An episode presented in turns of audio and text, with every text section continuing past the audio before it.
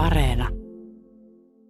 Joskus mä kaipaan sitä aikaa, kun ainoa rajoite kuluttamiselle oli budjettirajoite. Eli jos mulla oli johonkin rahaa, niin mä pystyin ihan iloisesti sen itselleni ostamaan. Nykyään mä punnitsen ostoksiani tosi paljon.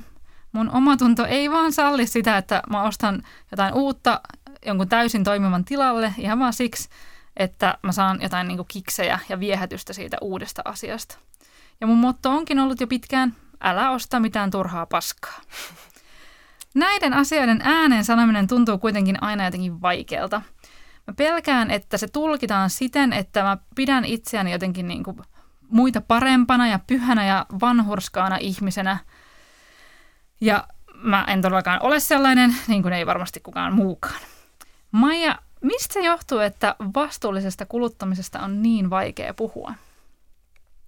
Tunnistan nämä sun pohdinnat tosi hyvin ja mä luulen, että koska se vastuu ihmisoikeuksien toteutumisesta ja ilmastonmuutoksen ratkaisemisesta on todella paljon kuluttajan hartioilla, niin sitten tulee se huono omatunto ja syyllisyys, kun ei ehkä pystykään toimimaan aina jotenkin niin kuin täydellisesti.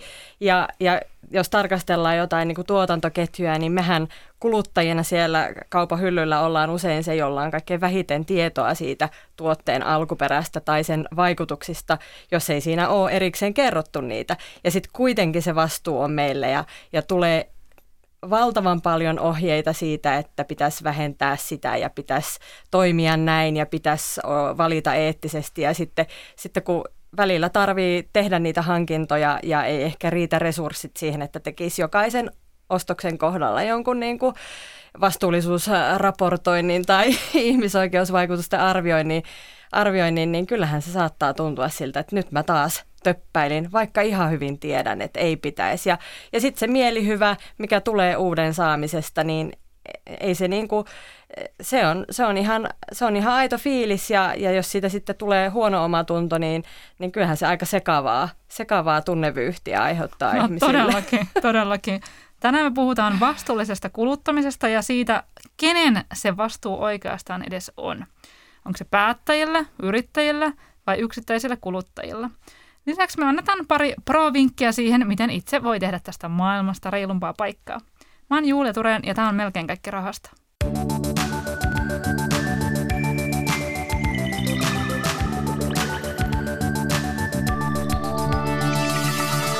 Maija Lumme, sä oot Eetti ry:n vastuullisuusasiantuntija ja pidät muun muassa loistavaa podcastia nimeltä Maijan yritysvastuukoulu.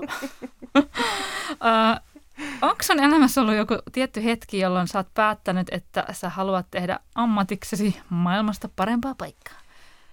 Mä oon varmaan niin kuin tähdännyt siihen maailman paremmaksi tekemiseen ilman, että mä oon kauheasti ajatellut, että voiko siitä saada rahaa tai elantoa. Ja sitten oon onnekkaasti päätynyt töihin Eettiin, josta sitten vähän saa sitä palkkaakin. Mutta mitä Eetti tekee?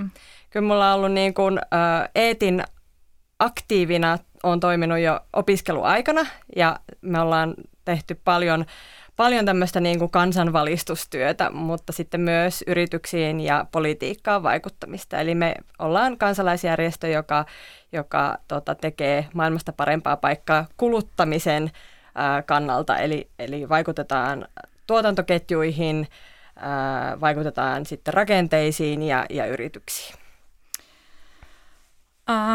Nyt kun me puhutaan vastuullisesta kuluttamisesta, niin otetaan heti alkuun tämä alta pois. Kaikkien vastuullisinta on jättää kuluttamatta. Tämän podcastin tokassa jaksossa Jyyslisin toimitusjohtaja Maija Leino sanoo, että voidaan karkeasti arvioida, että jokainen säästetty euro säästää noin 500 grammaa kasvihuonekaasupäästöjä.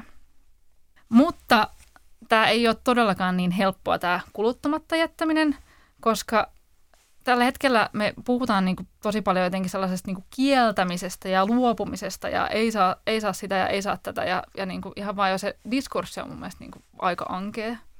Niin on, ja kyllähän ihmiset ei tykkää välttämättä sitä, että niitä kielletään tekemästä asioita, koska kuitenkin haluamme olla vapaita ja kuluttaminen nähdään semmoisena niin kuin vapautena. Minulla on vapaus ja minä olen ansainnut nyt tämän jonkun uuden, mikä ikinä se sitten onkaan. Ja sitten tavallaan voisi ajatella, että kuluttamatta kuluttamisen vähentäminen voi olla itse asiassa mahdollisuus jollekin muulle asialle, että sen ei tarvitse olla luopumista tai elämän kurjistamista, vaan se voi olla ihan hyvän elämän edellytys, että ei käytä aikaa shoppailuun ja sitten vaikka tunne siitä sitä huonoa omaa tuntoa. Eli kyllä niin kuin tämmöinen positiivinen yhdessäolon ja yhdessä tekemisen ja kaiken muun niin kuin löytäminen sen tilalle voisi olla paljon jotenkin rakentavampaa kuin se, että vaan on se yksilön syyllisyys, mitä tällä hetkellä paljon on. Tässä on vaan sellainen juttu, että meillä ei ole sellaista niin kuin valtavaa koneistoa lobbaamassa niin kuin sellaisen yhdessä tekemisen ja metsässä kävelemisen tai aineettomuuden puolesta, koska siinä ei liiku raha. Ei, ja se on ehkä tavallaan iso ongelma, koska just se niin kuin hyvä kulutusvalintahan on sellainen, että se kestää aikaa. Ja sitten kuitenkin meille samaan aikaan tuputetaan niin kuin herkästi semmoisia valintoja, että jos joku menee rikki, niin ei niin kuin ole sitä enää tässä maailman ajassa jotenkin sitä, että no korjataan ja kunnostetaan. Ja usein se korjaaminen, vaikka jos puhutaan tyylin teknologiasta, niin tällä hetkellä on jopa niin kuin pitkässä saatossa kalliimpaa kuin uuden ostaminen, että se on niin kuin älytöntä. Joo, ja tämä on siitä näkökulmasta, että me kulutetaan jo niin kuin lähes 4 maapallollista, jos ajattelisi, että kaikki maailman ihmiset sais sen hyvinvoinnin samalla tavalla kuin me, niin eihän meillä riitä resurssit siihen uuden hankkimiseen, mutta tässä on sitten taas nämä niin kuin rakenteet, joiden pitäisi ohjata sitä, että itse asiassa korjaaminen olisi aina se ensisijainen vaihtoehto. Ja sitten kun mietitään sitä, että talous pyörii ja tarvitaan sitä hyvinvointia ja tarvitaan sitä, että raha liikkuu, niin kyllähän se niin kuin raha voi liikkua ja talous voi kukoistaa ilman, että se kasvaa ja ilman, että niin kuin kulutetaan niitä luonnonvaroja holtittomasti. Mä oon niin kuin yrittänyt miettiä, että mistä se johtuu se halu saada aina uutta. Ja mä esimerkiksi huomasin tällaisen, että mulla tuli niinku vuosi sitten tammikuussa, kun mä olin ollut jotenkin joululomalla paljon kotona, niin semmoinen, niinku, että mä haluan uudistaa koko meidän olohuoneen sisustuksen. Ja sitten mä tein kaikkia sellaisia valtavia listauksia ja pinnailin Instassa kaikkia sellaisia ihania sisustuksia. Mutta sitten mulla kävi siinä, niin kuin mulla usein käy, että ennen kuin mä pääsin, niin kuin sain toimeksi, niin sitten mun innostus lopahti. Ja mitään ei tapahtunut. Ja sitten niin kuin mä tajusin sen, että jotenkin niinku mulla impulsiivisesti tulee semmoinen niinku hirveä halu saada jotain, ja sitten jos mä en heti niinku, noudatakaan sitä, niin sitten se halu saattaakin lähteä. Et jos mä odotan hetken, niin näin niinku, saattaa tapahtua. Tai sitten yksi tämmöinen niinku sosiologi Erika Oberg mun mielestä puhuu aivan upeasti tällaisesta, että jos menee niinku nettiin ja laittaa tonne verkkokauppaan ostoskoriin paljon kaikkea ihanaa kamaa ja sitten jättääkin sen tilaamatta, niin se on niin tämmöinen vähän niin kuin keskeytetyn yhdynnän taktiikka.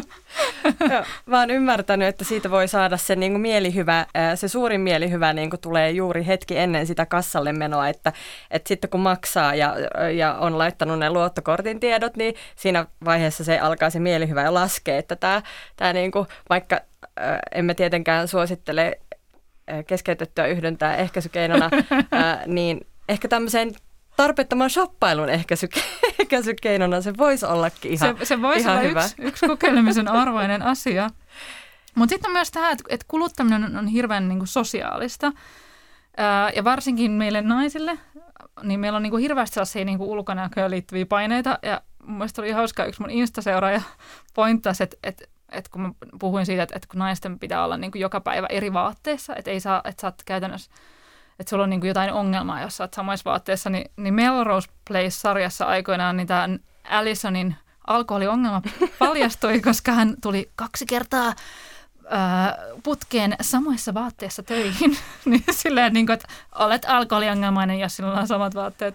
Mä itse asiassa muistan niin kuin yläasteelta sellaisen hetken, kun mä tajusin, että ei voi pistää samoja vaatteita, vaikka ne olisi puhtaat, niin 2 peräkkäisenä päivänä kouluun. Ja sitten mä vaan aloin niin kuin kierrättää, että mä niin kuin en pessy niitä vaatteita suinkaan, mutta mä vaan niin kuin jemmasin niitä jossain sohvakasassa ja sitten laitoin vaan niin kuin toisena päivänä, että se Tämä on niin kuin outo juttu, koska se tulee jostain aivan täysin niin kuin järjettömästä lähteestä, kuten, anteeksi, en mä halua haukkua meidän Rose Placeen hieno sarja, mutta siis, että se ei perustu niin kuin mihinkään. Ja sitten sitä aletaan ylläpitämään tätä niin kuin sääntöä ja me toteutetaan niin, sitä. Ja sitten kun ei tämä ole mikään semmoinen, että sä voisit yksittäisenä ihmisenä niin kuin vastustaa tätä normia, koska vaikka aina usein sanotaan, että ei kukaan katso, mitä sä laitat päälle, niin sori vaan, kyllä katsoo. Että kyllä ihmiset, niin kuin, ihmiset kyylää toisiaan silleen, niin kuin, että mitäs tuolla on tänään. Että jos on niin kuin, että sä oot jossain juhlissa ja sulla on niin kuin monta kertaa samat vaatteet vaikka niin kuin putkeen, niin on vähän silleen, että no mikäs ton ihmisen ongelma, että miksei se ole niin kuin voinut jotenkaan niin kuin hankkia jotain uutta juhlamekkoa. Musta tässä on niin kuin hienoja tämmöisiä henkilöbrändejä, esimerkiksi no Steve Jobs hän oli aina niin kuin musta toi poolokauluspaita päällä ja kukaan ei niin kuin ajatellut, että hänen pitäisi vaihtaa paitaa, koska se oli hänen niin kuin tämmöinen, hänen merkkinsä. Hän sai ja sitten sen. Musta tämä Annina Nurmi on puhunut tästä samasta, että hänellä on niin kuin lähestulkoon aina valko-musta raitapaita päällä, että se on hänen tämmöinen niin kuin merkkinsä. Ja musta tämä on semmoinen tavallaan se ajatus, että me voidaan, kun me halutaan kuitenkin niin kuin erottua ja sitten me halutaan kuulua joukkoon ja me halutaan tulla niin kuin hyväksytyksi ja vaatteet on tosi tärkeä tapa ilmaista itseä ja osoittaa, että on vähän niin kuin omaa sellaista identiteettiä. On ja sitten tavallaan mun skeneessä esimerkiksi se, että on jotain ihan upouutta, niin on vähän sellainen nolo juttu tietyllä tavalla, että jengensä, että onko sulla uusi takka tai uudet kengät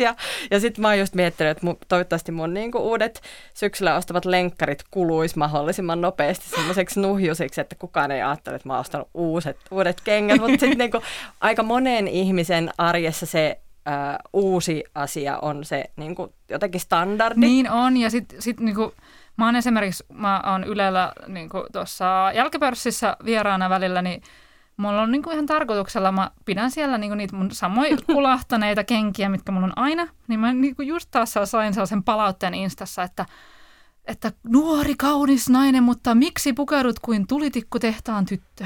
Ja sen niinku, että naisen ulkonäöstä tulee palautetta. No mulla on niinku se helppoa, että mä oon tehnyt tämän niinku identiteettityön ja mulla on niinku ihan tavaramerkkinä se, että mulla on välillä hyvin kuluneet kengät. Mun äiti välillä niinku nauraskelee niillä, mutta jos ne toimii ja niissä on reikiä pohjassa, niin mä en halua ostaa uusia. Joo, mun äiti lankkaa mun kenkiä, jos mä menen kotiin jossain hyvin pidetyissä.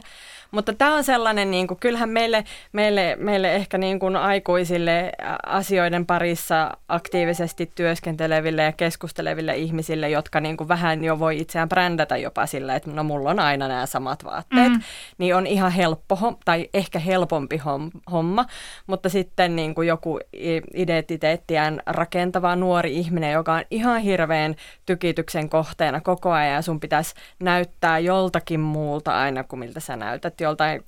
Joltain niin kuin influencerilta tai julkkikselta tai muuta. Tai sitten jossain toimistossa, jossain vaikka Jakkupukulandiassa. Kyllä. Ja siellä on niin kuin tosi silleen, että et sä voi mennä vaikka, että sulla olisi parsittu vähän sun niin kuin jakun jotain reunaa. Niin ei, ja valitettavasti se ei liity pelkästään siihen, miltä näyttää, vaan se vaikuttaa myös siihen, että miten sut otetaan. Niin kuin, esimerkiksi ihmisen asiantuntemus voidaan kyseenalaistaa, jos ei se näytä siltä, miltä sen tavallaan oletetaan näyttävän.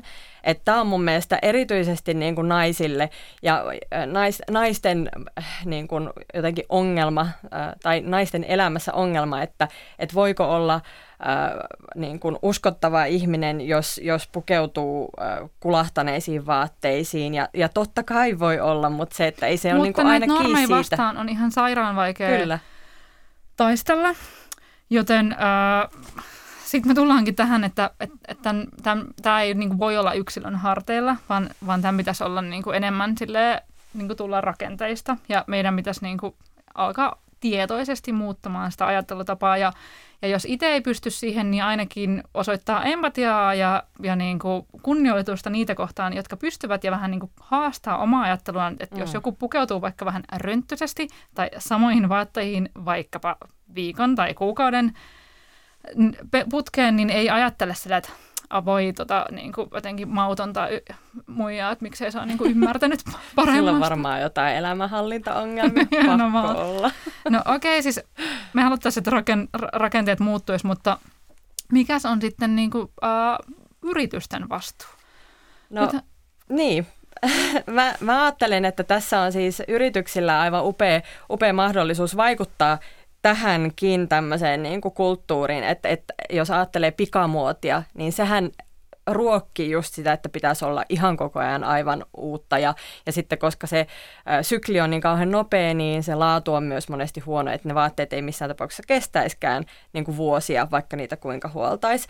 Mutta sitten on olemassa yrityksiä, jotka itse aktiivisesti toimivat tämmöisen pikamuotikulttuurin niin kuin vastavoimana ja silloin on esimerkiksi takuun tarjoaminen tai korjauspalvelun tarjoaminen on ihan semmoinen konkreettinen esimerkki, että yritys, joka tarjoaa tällaisia palveluita tai vaikka sen tuotetakuun, niin irtisanoutuu ikään kuin siitä lyhyestä tuhovoimaisesta syklistä.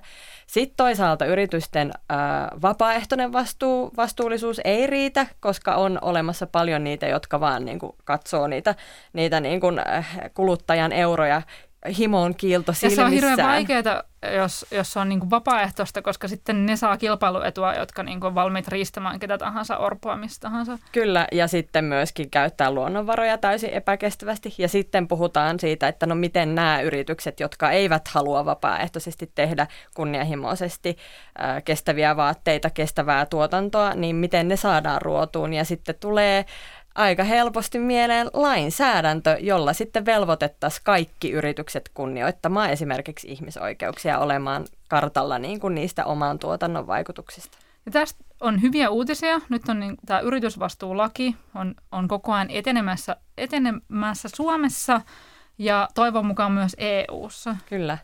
Se on siis tämmöiselle pitkän linjan aktivistille ja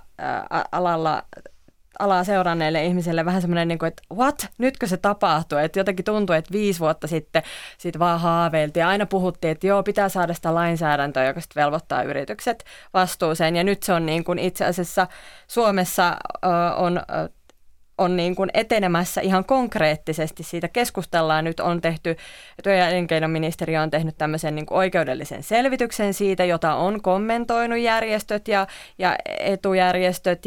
Ja sitten ensi vuonna on luvattu EUsta tämmöistä niin kuin luonnostelua. Joo, luonnosta siitä, että mitä se laki voisi EU-tasolla tarkoittaa. Eli tällä hetkellä niin kuin se ajatus on, että laki velvoittaa yritykset välttämään ja vähentämään toimintaansa kielteisiä ihmisoikeusvaikutuksia. Kyllä. Ja esimerkiksi Ranska ja Sveitsi on jo laatineet kunnianhimoisen yritysvastuulain, eli tämä ei ole mitenkään niin kuin utopistista, vaan niin kuin, tämä on ihan mahdollista. Tämä on ihan mahdollista ja mehän aina Suomi puhuu semmoisena niin kuin itsestään edelläkävijänä, niin nyt meillä olisi tosi hyvä saada se kansallinen lainsäädäntö, koska esimerkiksi Ruotsissa on just järjestöt kampanjoimassa sen samankaltaisen lainsäädännön puolesta ja sitten kun tulee riittävästi jäsenvaltioilta painetta ja esimerkkejä, niin sitten se tapahtuu EU-tasolla kanssa. Siis miettikää, kuin ihanaa elämä olisi, jos vois vaan mennä kauppaan ja ostaa sieltä jonkun asian ilman, että että tulisi sellainen olo, että joku ihminen on joutunut niin kuin johonkin pakkotyöhön tämän asian takia. Niin, voiko se niin luottaa? Eikö se olisi myös reilua, että kuitenkin ne yritykset, jotka tekee voittoa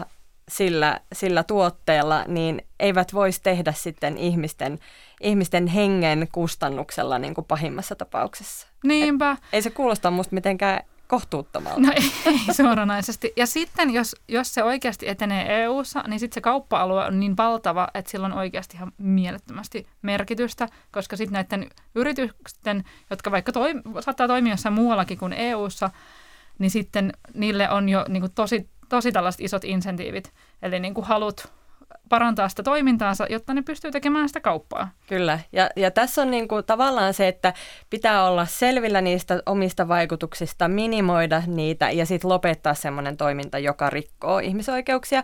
Ja sitten, että niillä mahdollisilla ihmisoikeusrikkomusten uhreilla olisi joku mahdollisuus saattaa oikeuden eteen ja vaatia niitä korvauksia, jos jotain hirveätä tapahtuu. Ja tavallaan tämä on semmoinen niin kuin äärimmäisten tapausten varalle oleva mekanismi, mutta että niitäkin kun tapahtuu, niin sitten olisi joku mahdollisuus niille ihmispoloille saada oikeutta, mitä tällä hetkellä ei oikeastaan ole ilman sit julkista kampanjointia. mitä toki tapahtuu, mutta eihän se nyt voi olla niin, että sit pitää niin kuin kansalaisten vaatia ja järjestöjen vaatia jotakin niin kuin oikeutta työntekijöille, vaan kyllähän se pitää olla lainsäädännössä. Ehdottomasti. Sä oot puhunut tästä myös eettisen välimatkan ongelmasta. Mitä se tarkoittaa? No, tämä on sellainen, kun miettii, että miten menee vaikka hypistelee jotain tuotteita, niin se ajatus siitä, että kuinka kauas se vastuu siinä niin kuin pakenee siinä tuotteessa. Että jos on joku todella lähellä esimerkiksi Suomessa tehty, niin mä pystyn niin kuin helposti ehkä ottaa selvää, että minkälainen se alkuperä on. En välttämättä niistä raaka-aineista, mutta mitä pidemmät ja monipolvisemmat ne ketjut on, niin sitä niin kuin enempi ilmaan katoaa se, että kenellä on vastuu. Et kun se ei välttämättä ole sit se yritys, vaan yrityksen alihankkija, joka teetättää jossain niin kuin kotityönä Pakistanissa jotain niin kuin nappien tai glitterin ompelua johonkin vaatteeseen, ja sitten se yritys ei itse asiassa välttämättä tiedä, että missä se on tehty. Että on lähetetty joku eettinen ohjeistus, että voitteko noudattaa tätä, mutta sitten vaikka se hinta on niin hirveän matala, että siellä ei pystytä maksaa elämiseen riittäviä palkkoja tai huolehtimaan muista työoikeuksien toteutumisista, niin sitten tavallaan se jotenkin sen välttäminen, että mitä vähemmän sitä eettistä välimatkaa on, niin sen paremmin ehkä pystyy saamaan tietoa siitä tuotteesta. Niinpä. Ja sitten jos olisi tällainen laki, niin sitten kaikki olisi niinku samalla viivalla siinä. Ja sitten luultavasti voi olla, että vaatteiden hinnat kyllä nousisi, koska sitten ihmisille ehkä niinku maksettaisiin niin paljon palkkaa kuin heidän elämisensä niinku vaatisi. Mutta toisaalta sitten olisiko se paha asia, jos jonkun asian hinta nousisikin, koska esimerkiksi me koko ajan kulutaan enemmän vaatteita, mutta maksetaan niistä vähemmän. Niin, taisi niin kuin ympäristön kannaltahan se olisi tietenkin ihan ideaalitila, että tuotteiden hinnat nousis jonkin verrankin, mutta käytännössä jonkun niin kuin vaatteiden ompelijan tavallaan elämiseen riittävän palkan toteutumiseksi jonkun vaatteen hinnan tarvitsisi nousta vaan ihan joitakin kymmeniä senttejä. Et itse asiassa se ei ole siellä niin kuin tuotannon alkupäässä kauhean suuri se muutos. Ja sitten tästä on sellaisia niin kuin vääntöjä, että no jos sitten tavallaan se aina se jälleenmyyntiketjussa sen hinta määrittyy jotenkin prosenttiosuudella, ja sittenhän se olisi lopulta niin kuin tuplaantuisi se kuluttajahinta, mutta sitten tässä on erilaisia ratkaisuja. Esimerkiksi se voitaisiin sitten laskea sinne tuotannon alkupäähän niin kuin erillisenä se elämiseen riittävän palkan edellyttävä summa, ja sitten yritykset vois maksaa sitä niin kuin sen tavallaan ohi sen ostohinnan. Et niin kuin se meidän ei tarvisi niin kuin jäädä jumittaa siihen, että no ei me tiedetä, mikä se elämiseen riittävä palkka on milläkin alueella Bangladesissa tai Pakistanissa tai Intiassa tai Kiinassa, että siihen on tosi monenlaisia laskelmia, tai sitten, että no sitten se vaikuttaisi negatiivisesti tai siis kasvattaisi näitä niin kuin kuluttajahintoja. No ei me tarvitse jäädä siihenkään niin kuin jumittaa, että kyllä me niin kuin pystytään ratkaisemaan näitä asioita, jos me vaan niin kuin halutaan, että ei nämä ole mitään sellaisia luonnonlakeja, jotka vaan on, vaan nämä on meidän itsemme päätettävissä ja sovittavissa ja säänneltävissä. No okei, me ollaan puhuttu yrityksistä ja rakenteesta, niin palataan taas tähän kuluttajaan. Niin okei, sit jos on niinku kuluttajaparkaan. Niin, kuluttajaparkaan. Tämän podcast-kauden ekassa jaksossa me puhuttiin siitä, että pitäisi erottaa halut ja tarpeet ja sitten enemmän niinku hankkia niitä tarpeeseen tulevia juttuja kuin niitä haluihin tulevia juttuja, mutta nyt meillä sitten on niinku joku tarve, että meidän pitää oikeasti niinku jotain pitää välillä aina oikeasti hankkia, että se ei ole vaan niinku hetken huumasta. Palaan tähän seksianalogiaan koko ajan, mutta niin. Se on ehkä aika hyvä analogia. Niin, ja siis seksi on täysin ilmastoystävällistä. Paitsi, no tietenkin, no joo, ei mennä tähän lisääntymiskeskusteluun. Mutta miten tämmöinen niinku peruspulliainen sitten voi tehdä, jos haluaa niinku jotenkin tehdä sitä maailmasta parempaa paikkaa? No ihan niin kuin lähtökohtaisesti se, että aina niin kuin ei-kuluttaminen on tavallaan turvallinen valinta, että pitää niin kuin mahdollisimman pitkään ja huolehtia ja korjaa ja huoltaa niitä asioita, joita on ja joita käyttää. Mutta sitten kun tarvii ostaa uutta, niin voi ensiksi miettiä, että no saako sen käytettynä, voiko sen lainata, voiko sen vuokrata, että jos on jotain tämmöisiä niin kuin kertaluontoisia juttuja, joku juhlamekko tai muu, niin eihän sitä nyt tarvitse välttämättä ostaa. Että sen voi joko lainata tai vuokrata ihan helposti, vaihtoehtoja on. Mutta sitten joku niin kuin semmoinen jatkuvassa käytössä oleva tuote, jonka tulee sitten niin kuin oikeasti kuluttaa loppuun, niin kuin vaikka talvitakki tai reppu tai jotkut kengät, niin kyllä jos pystyy, niin kannattaa satsata laatuun ja niin kuin just vaikka kysyä siltä yrityksiltä, että onko teillä niin kuin taetta sille, että tämä sitten kestää, jos mä nyt maksan tästä enempi. Jos ei ole kauheasti varaa maksaa, niin sitten ei kannata myöskään ehkä ottaa sitä niin kuin omille harteille, että mä nyt sitten olen henkilökohtaisesti vastuussa ihmisten orjuuttamisesta, jos mulla ei ole varaa ostaa jotain kallista, laadukasta Suomessa tehtyä takkia tai reppua, että eihän se niin voi mennä. Silloin nimenomaan. Pitää saada se niinku, just tämä niinku kauppavastuuseen, että niiden pitää kantaa vastuuta.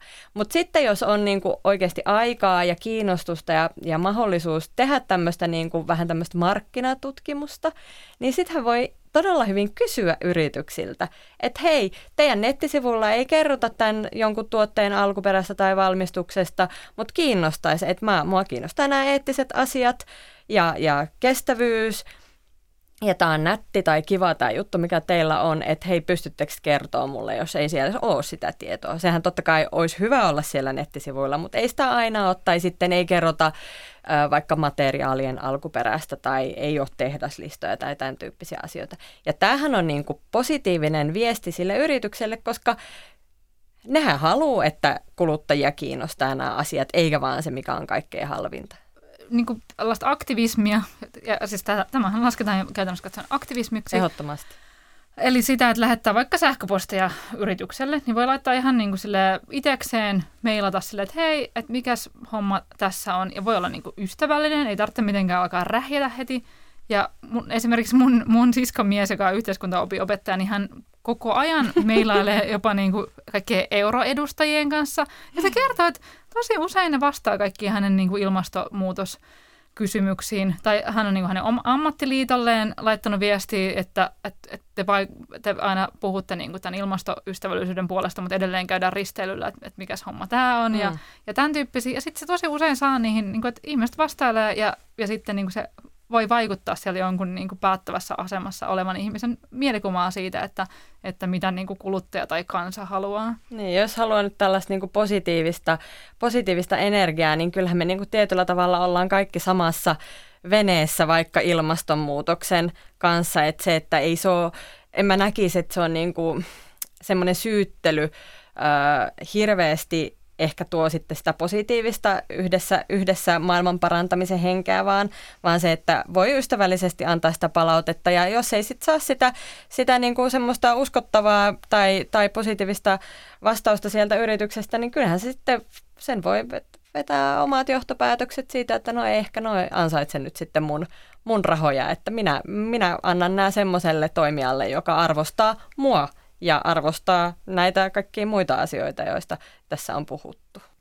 Me muuten käytiin Maijan kanssa myös kaupassa ostamassa vähän ruokaa. Ja se oli hauskaa, koska siellä me käytiin läpi vähän sitä, että millaiset ruokaostokset on niin kuin ekologisia ja eettisiä. Ja miten esimerkiksi niiden hinta eroaa siihen, että mikä ei välttämättä ole niin eettistä. Käy lukemassa osoitteesta yle.fi/oppiminen. No hei, nyt kun me ollaan puhuttu tästä niin kuin luopumisajatuksesta, niin mä kysäsin vähän Insta-seuraajilta, että onko se sitten oikeasti sellaista luopumista vai voiko siinä saada niin kuin jotain tilalle, jos tekee jonkun tällaisen NS-vastuullisen kulutuspäätöksen.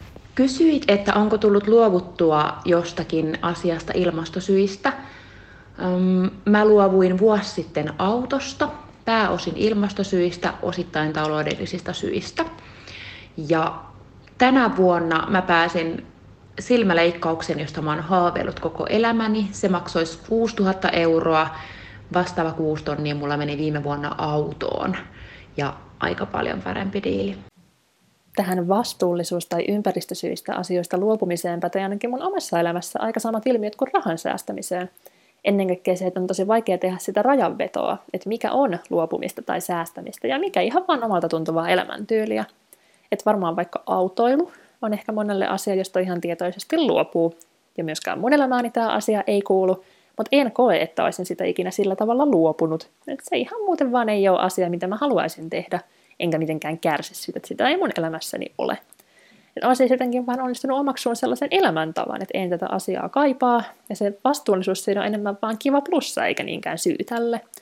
Että jos joku kysyy, että no mistä oot luopunut, niin tulee mieleen asioita, joissa teen oikeasti aktiivisen valinnan jossain kaupan hyllyllä, kuten että ostan perunaa enkä riisiä, mikä on lopulta kuitenkin aika pieni juttu, ja sitten samaan aikaan joku paljon merkittävämpi asia ei ehkä tunnu luopumiselta tai oikein miltään valinnalta muutenkaan, vaan se on vaan osa sitä omaa tapaa elää. Meidän perhe on luopunut lentämisestä reilu pari vuotta sitten. Matkustelu on kivaa ja ollaan tehty matkoja niin oman ydinperheen kuin laajennetun perheen eli isovanhempien ja muiden sukulaisten kanssa. Isommalla väellä tehdyt matkat vaatii kuitenkin aina kompromisseja ja on aika kuormittavia niin taloudellisesti kuin henkisestikin. Päätös lentämisestä luopumisesta on ollut siis ihana. Voimme hyvillä mielin kieltäytyä sukulomien ja talvisten Thaimaan matkojen suunnittelusta. Tässä on ehkä se niin kuin suurin jotenkin pointti se, että se luopuminen ei itse asiassa välttämättä ole sitten niin suuri asia kuin siihen tottuu, että no me syödään perunaa ja itse asiassa perunahan on ihanaa, mä rakastan perunaa siis henkilökohtaisesti, musta peruna on ihan huippua ja mielellään valitsisin perunan, jos niin kuin en mä osta enää riisiä ollenkaan, jossain vaiheessa ehkä ostin, en mäkään koe, että se on joku luopuminen, mutta se tapojen muuttaminenhan on aina sellainen niin kuin ihmiselle hirveän vaikea, että kun mietitään, että ota joku taukojumppa osaksi päivää, niin aivan hirveän hankala on tehdä sitä pientä muutosta, mutta sitten kun sen saa jotenkin tehtyä ihmeen kaupalla, toistaa sitä riittävän monta kertaa, niin sittenhän ei niin kuin tajua edes, että mikä se oli se ongelma siinä alun perin. Ja sitten jos rakenteet ja kulttuuri tukee tätä. Kyllä. Sitten jos kaiuttimistuisi aina silleen, että nyt on toukojumppa. Okei, toi kuulostaa jotenkin jotain totalitaristiselta nälkäpelihenkiseltä valtiolta, mutta ylipäänsä niin tämä, että sä oot puhunutkin siitä, että tällaisesta niin kuin sankarikuluttajien myytistä pitää päästä eroon, koska ei tämä voi olla silleen, että tässä niin kuin vaan sellaista huonoa omatuntoa sysätään ihmisten harteille ja sitten se, niinku, se jää siihen, että sä oot joko niinku, oot täysin zero waste, saat sun vuoden sekajätteen yhteen lasipurkkiin tai alat syödä pelkästään juureksia, vaan niinku, kyllä elämän pitää olla edelleen houkuttelevaa ja mukavaa. Joo, siis elämästä nauttiminen on mun mielestä niinku tavallaan kuluttamisen vastalääkettä, koska siis elämästähän voi nauttia tosi monella muulla tavalla kuin kuluttamalla ja itse ainakin se kuluttaminen tai niin kuin vaikka joku shoppailu ei ole ollut tosi pitkään aikaa mulle mikään niin kuin nautinto, vaan muut asiat on niitä nautintoja. Musta ne oli ihan superihania nämä esimerkit, koska niissä niin kuin lähdetään siitä positiivisen ilon kautta, että onpa ihanaa kun ei tarvitse tehdä jotain, niin tavallaan se, että mä luulen, että aika monelle se jotenkin se hankaluus tulee siitä, että mun vaikka niin kuin juusto on sellainen erinomainen esimerkki siitä, että aivan todella moni ihminen on sanonut, että mä en voi niin kuin luopua juustosta, koska vegaaniruokavalio olisi muuten ihan ok, mutta juusto, kun mä rakastan niin sairaan paljon juustoa, niin sitten voi ajatella sillä, että no hei, eihän sun ole pakko totaalikieltäytyä. Voisiko ajatella, että sitten kun nauttii siitä jostain asiasta, niin nauttii siitä sitten hyvällä omalla tunnolla, ehkä harvemmin. Että jos niinku oikeasti rakastaa shoppailua, niin sitten voihan sitä tehdä, mutta sitten miettii, että säästää siihen, niinku tekee harkitumpia, ehkä mehustellumpia hankintoja ja sitten saa niistä ehkä vielä paremmat kiksit kuin sitten, jos se on sellaista niinku, vähän sellaista niinku bulimia kuluttamista, että niinku tarvii saada koko ajan sitä uutta. Että sitten niinku vähemmän, mutta sitten oikeasti niinku nautiskelee ja fiilistelee hyvällä omalla tunnolla niistä asioista. Että en mä niinku lähde ollenkaan semmoiseen elämän ilojen kieltäytymiseen. Että sehän olisi ihan, mitä ihmeen järkeä tässä olisi niinku ollenkaan. Nimenomaan, sitten voisi mennä vaan saman tien kompostiin maatimaan. Joo, eli toivon mukaan kenellekään ei nyt jäänyt tästä sellainen fiilis, että kaikki on menetettyä. Asiat voivat oikeasti ottaa nopeastikin paremman suunnan. No niin, sitten loppuun mä aina tykkään kysyä jonkun knopin, ja nyt kun me ollaan puhuttu tulevaisuudesta, niin mennään sitten vähäksi aikaa historiaan. Mennään 1700-luvulle, jolloin alkoi olla ensimmäisiä mainoksia. Ja silloin puhuttiin reklaamista. Ja sen sanan alkujuuret ovat latinan sanassa reclamare. Niin, mitä sitä tarkoitti? Kuulostaa reklamoinnilta. Eli siis jostain tämmöisestä niin kuin tuotekorvauksesta, mutta ehkä se ei ole. Tämä itse asiassa reklamaare oli semmoinen huuto, jota kauppiaat toistuvasti huutelivat kauppakujilla ja toreilla. Ja 1700-luvulla ensimmäiset reklaamit olivat kilpiä, kortteja, katalogeja ja julisteita. Ja sen jälkeen vasta tuli sanomalehtimainokset. Tässä tämmöinen pieni tietoisku. Kiitos. Sinulle. Hei, kiitos Maija tosi paljon. Ihanaa, kun olit tässä juttelemassa mun kanssa vastuullisesta kuluttamisesta. Kiitos tosi paljon, kun kutsuit tänne, ja tää on monen mun ystävän suosikkipodcast, niin lähetän terveisiä tutuille. Ja tämä oli tämän kauden viimeinen jakso, ja on ollut ihan superkiva puhua rahasta näin antaumuksellisesti, ja kiitän siis kaikkia kuulijoita. Avoin rahapuhe jatkukoon.